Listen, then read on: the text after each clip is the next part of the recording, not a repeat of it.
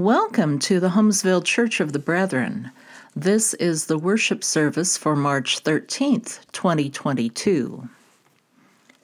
It is the second Sunday in Lent. Join me in our call to worship. If God is a hen, we are under God's wing.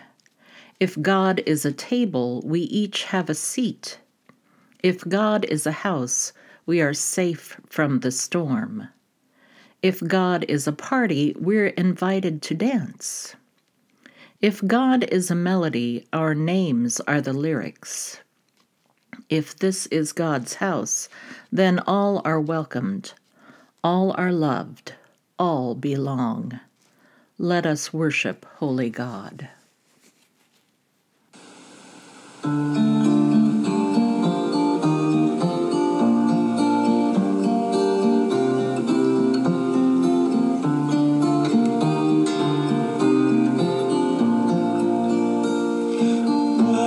This place where we are meeting, only a house, the earth, its floor, walls and a roof, sheltering people, windows for light, an open door, yet it becomes a body that lives when we are gathered here, and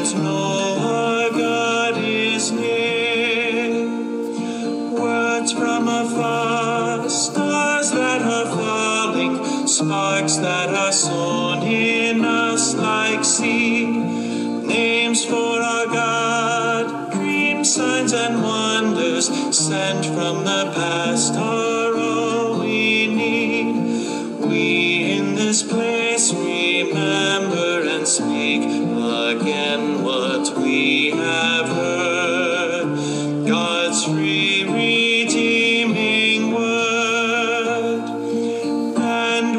Accept bread at his table, broken and shed a living sigh. Here in this world, dying and living, we are each other's bread and wine. This is the place where we can receive what we need to increase. Justice and God's peace.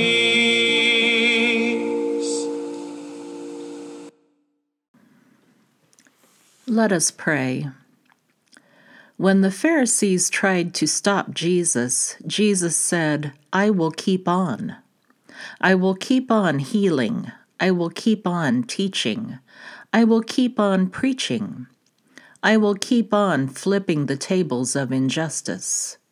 I will keep on treating every person like a child of God. I will keep on believing that this world can change. I will keep on and keep on and keep on until God's promised day." Thank you, God, for Jesus, who loved us so much. In Jesus' name, amen.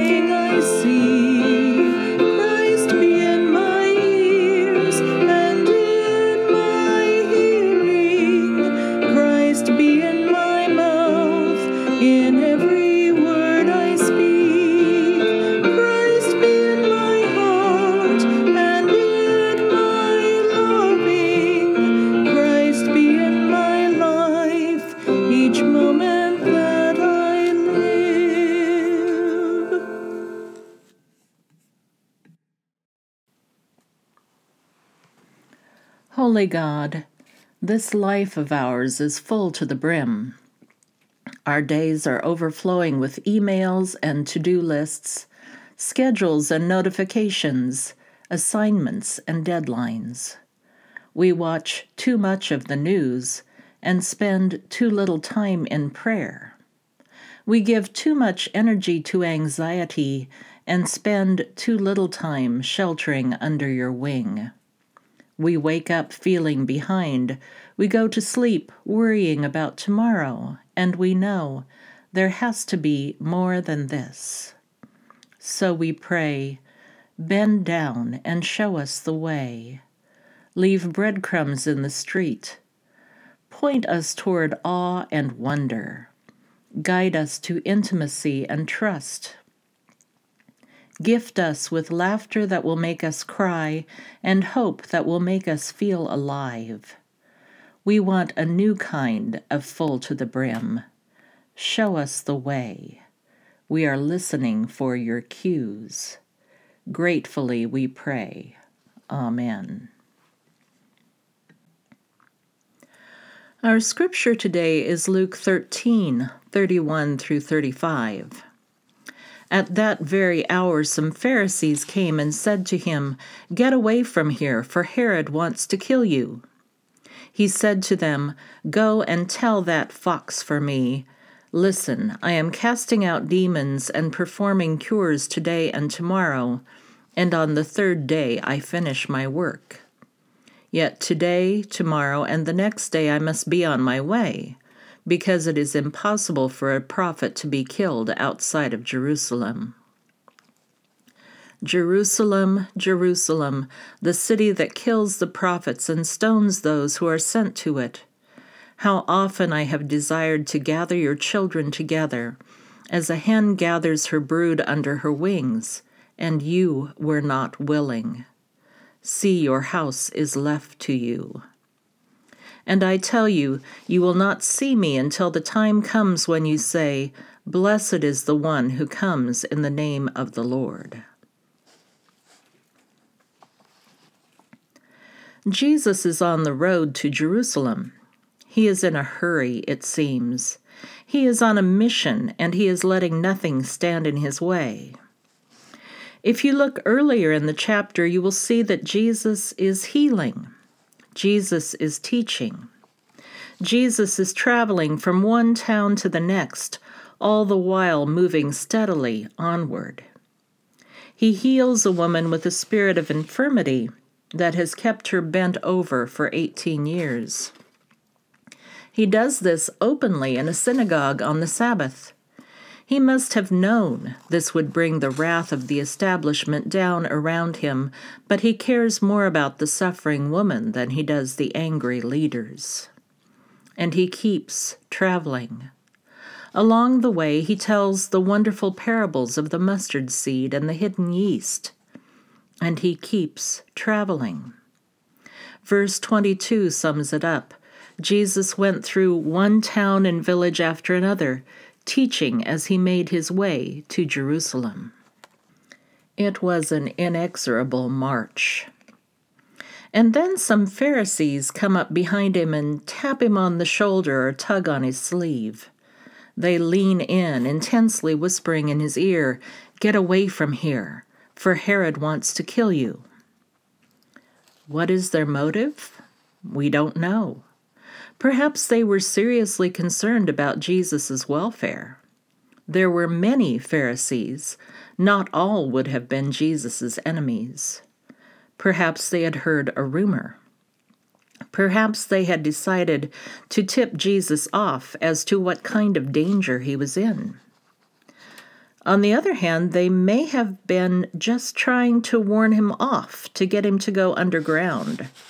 Perhaps they did not want him near Jerusalem during the Passover for their own reasons. We really do not know. But it really doesn't matter, because Jesus did not react the way they thought he should. He did not turn aside from the road to Jerusalem. He did not go into hiding or try to put greater distance between himself and his enemies. Instead, he said to them, "Go and tell that fox for me, 'Listen, I am casting out demons and performing cures today and tomorrow, and on the third day I finish my work. Yet today, tomorrow, and the next day I must be on my way, because it is impossible for a prophet to be killed outside of Jerusalem." Nothing was going to stop him. Nothing was going to slow him down. Nothing was going to keep him from his task. Besides all that, it is obvious that he knew what would happen to him if he kept on his course. His reference to the third day is a reference to the resurrection. And he knew that he was going to Jerusalem, like other prophets before him, to be killed. But then, Jerusalem. Has he just caught sight of the city? Are his eyes filled with tears? We can almost hear the emotion in his voice as he says, "Jerusalem, Jerusalem, the city that kills the prophets and stones those who are sent to it. How often I have desired to gather your children together as a hen gathers her brood under her wings, and you were not willing." Jerusalem, that shining city on the hill, that city of the glorious Temple Mount where God has gathered his people together for generations, but also Jerusalem, the site of sorrows, where the prophet Isaiah was sawn in half by King Manasseh. Jerusalem, where even now bombs explode and bullet holes pockmark the ancient buildings. Jerusalem, the site of so much sorrow. Jerusalem, Jerusalem, how I have longed for you. How often have I desired to gather your children. This is no memorized verse, no rote song. No, this is Jesus' heart cry. This is the heartbroken cry of one who has longed for the children of this holy city to come to him, to be comforted and protected. This is the sorrow of one rejected by those he loves best. This is God's story. God again and again has called to those beloved ones, has embraced them, blessed them, sheltered them under wings of comfort and protection. And again, those loved ones rejected God's love. They turned their backs. They rebelled. No matter how great the shepherd's love, no matter how divine his intentions, the sheep turned their own way. And still it goes on. No matter that the hen will do anything to protect and shelter her chicks, the chicks reject her sheltering wings. But God never gives up. We turn away. God pursues us. We reject God. God reaches out to us again and again and again. No matter what we humans do, God longs for us, yearns for us to come home. I do not understand the rebellion in my own soul. I do not understand how we humans can turn to hatred or to anger or to despair or to pipe dreams of self-sufficiency instead of turning toward the love God offers. But we do. And still God comes. Still God invites. Still God seeks us, longs for us, weeps for us, wants us to come home. It is simply the heart and character of God to do these things, for God to long to gather us as a hen gathers her chicks, as a mother holds her beloved children. God invites us to that embrace. There is a wonderful poem written by the 17th century English poet George Herbert that describes the dynamic so very well.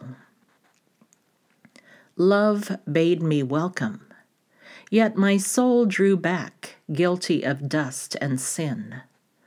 But quick-eyed love, observing me grow slack from my first entrance in, drew nearer to me, sweetly questioning if I lacked anything. "A guest," I answered, "worthy to be here." Love said, "You shall be he." I, the unkind, ungrateful? Oh, my dear, I cannot look on thee. Love took my hand, and smiling did reply, "Who made the eyes but I?" Truth, Lord, but I have marred them. Let my shame go where it doth deserve. "And know you not," says Love, "who bore the blame?" My dear, then I will serve. "You must sit down," says Love, "and taste my meat." So I did sit and eat. God's invitation to us is to sit down and eat. We are invited to sit, to rest, to abide in God's love and embrace. The invitation is to recognize the coming of God to us, to perceive the longing, seeking, and searching of God.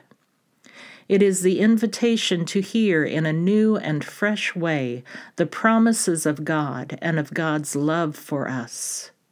We are invited to move beyond our fear, beyond our own resistance or guilt or shame or rejection, to move beyond all these things to the love, to the grace, to the forgiveness, to the mercy of God.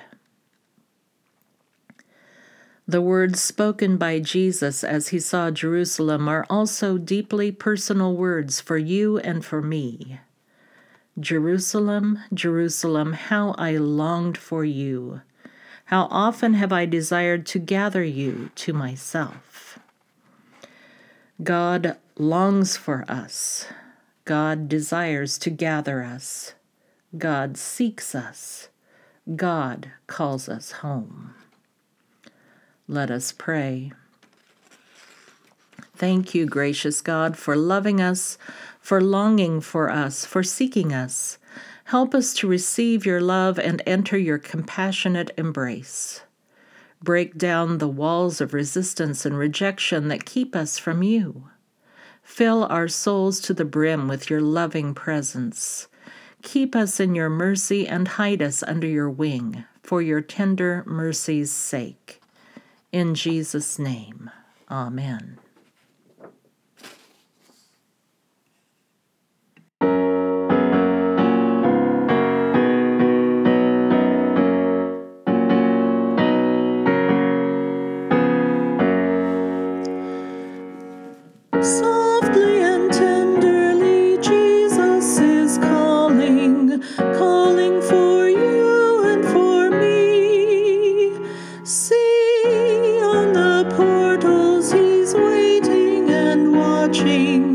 Watching for you and for me. Come home, come home. You who are weary, come home. Earnestly, tenderly, Jesus is calling, calling, O sinner, come home. Why should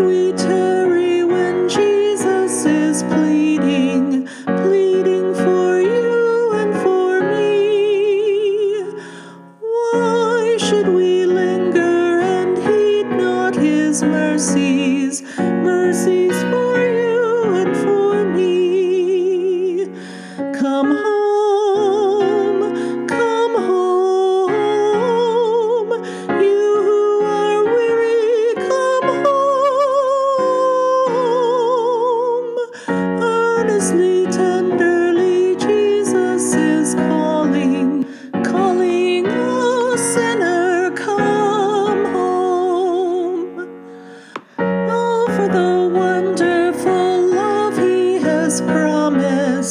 Promised for you and for me.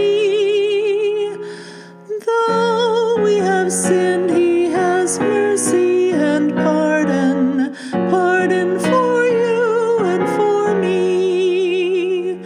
Come home.